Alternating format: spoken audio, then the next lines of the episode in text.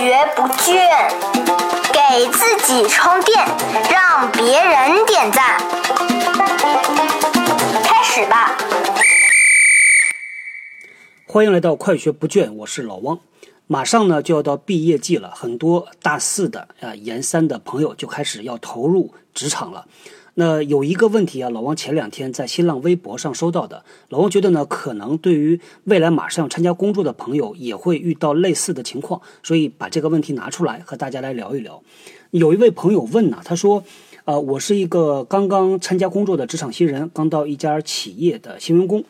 工作了一段时间之后呢，对于自己的直属领导，他的工作风格不是很认同，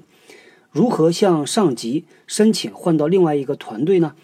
如果我提出来，又担心让上级留下这个新员工挑选领导的这么一个印象，该如何解决呢？那我猜呢，有一些这个朋友毕业之后到新公司，有可能也遇到这种水土不服的问题。其实呢，你对于一个公司一个团队的印象，非常大的程度上来自于对老板的印象。往往你觉得和这个老板合不来，那你可能就动了这样的一个想法念头，说我要换一个团队了。那到底该不该换呢？我先说结论是不要换。再来说原因。那第一个原因呢，是因为在企业里边呢，它是定岗定责的，也就是说呢，你这个团队其实这个能做什么，具体要有几个这个编制有几个 icon， 其实是已经被确定下来的。每一个编制呢要做的事儿也被明确的确定了，所以影响是，如果你说我现在不想做这个工作了，我要调到别的团队去，那么你走了之后你现在的工作谁来做，对于原来的团队其实是有很大影响的。那么这是第一个。第二个呢，是你想去到的那个团队它同样是定岗定责的。那你去到那个团队，他们有没有合适的岗位提供给你？他能不能够真的去抢到一个增加的编制给你？那这是一个问题。那还有一个问题呢，这个我们再换一个角度假设你是一个团队管理者，现在你刚招了一个人进来工作不到一年，可能半年左右吧，然后呢他就调离岗位了。他说原因可能是因为要发展，也可能是因为想要换一个团队多学点新东西。但是呢，这个对于你作为团队管理者来说你觉得呢，这个其实你是估计会不爽的，因为你把他招进来，他还没有贡献呢，正在学习，可能还在你看来还没有学完，还没有出图，他就跳槽了跳到别的团队了。那如果呢这个下属讲出来的原因是因为工作风格不合适，那这个打击就更大了。因为呢，这个团队的领导会觉得这就是对我的批评嘛，因为你觉得我的管理风格不好，所以你才跳槽的。那这个就是有一个潜台词是说我现在的老板不好嘛，那我去投奔了一个更好的老板，那这样无形中呢，其实你是把两个团队的老板放在一个比较的位置上，甚至是一个对立的位置上。再说从这个公司的角度来看如果我是这个公司的人力资源部的人那么我会怎么看呢？我会觉得呢，这个员工更多的是从他自己的角度来考虑这个问题的，他并没有从公司的角度。所谓的从公司角度呢，就是你这个决定做下来，对于原来的团队，对于新的团队有什么影响，这个影响你怎么去尽量的降低，这个没有考虑，只是说我想要怎么样。所以这样的一个决定呢，也不见得会得到公司的支持。所以你看呢，有这样的想法其实很自然，说我因为觉得不合适我想换一个团队。但是呢，几个方面的这个我们叫 stakeholder 叫利益相关者，你的直属老板，你想新去团队的老板，以及从公司管理的角度，都会觉得不好不合适。那这样的决定会不会得到支持呢？那我猜呢，应该是不会得到支持的。到最后呢，可能还要留在这个自己的团队里边，那就会变得很尴尬。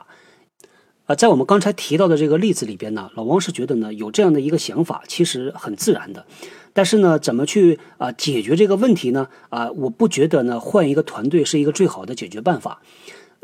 我的建议呢供大家有类似情况的朋友来参考那第一个呢，就是首先要意识到每一个老板每一个经理他都有自己的管理风格，有成熟的有不成熟的，有的可能是大家会觉得舒服的，有的人呢可能会给别人带来很大的压力很大的挑战，那风格不一而足。那对于我们在职场里边工作的时候，很多时候啊你是没有选择的，即使呢你在面试的时候看到了老板 A 你觉得很合适，但是有可能入职之后那你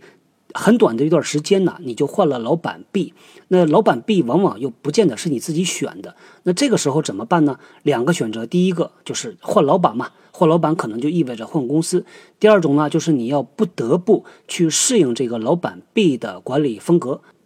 其实每个人呢在职业生涯里边呢都要学习一个特别特别重要的技能啊，就是怎么去管理自己老板，怎么和自己老板相处合作的这么一个技能。在以往我看到的大部分的所谓的人才啊，高绩效者高潜力这些人身上呢，他们在管理自己的主管啊这个方面呢做的都有自己的两把刷子，做的都不错的。那这个能力呢其实是我们或早或晚要去建设起来的，所以呢像刚才提到的那个朋友遇到的问题呢，在他的职业生涯早期啊可能时间不长就碰到了，其实不见得是什么坏事，反倒是一个学习的好机会。那借着这样的一个机会呢，能够锻炼自己去和不同风格的老板打交道合作的这么一个能力。那么说到具体的建议呢，两个方面，第一个呢就是多利用非正式沟通，这个正式沟通啊大家用的很多了，开会或者是通过邮件啊很正式的，那么非正式的呢就是在吃午饭呐、上下班的路上啊午饭之后的散步啊周末的家庭聚会啊团队聚餐呐、等等啊，这种非正式沟通呢往往大家会更放松，谈的话题呢会更广泛，其实呢这就是增加相互了解的一个好的渠道。那第二个建议啊就是另外一个方面，是大家在沟通的时候呢抱着什么样的一个态度，抱着是一个这个比较开放的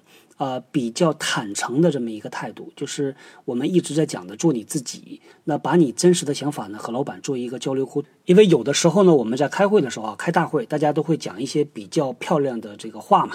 但是呢有可能你是有自己真实想法的，那么这种想法呢拿出来讨论，尤其是在私下里和自己的主管做一个讨论，其实是有助于第一个让他了解你，第二个是增加信任这就是老王给大家的建议。那么沟通啊，和自己老板沟通的两个主要的目的，第一个呢就是增强和老板相互之间的信任，第二个呢就刚才提到的，就是让他多了解你，也就是这么两个主要目标。好，那今天呢就和大家来聊到这里啊，超时了，那我们后天再见。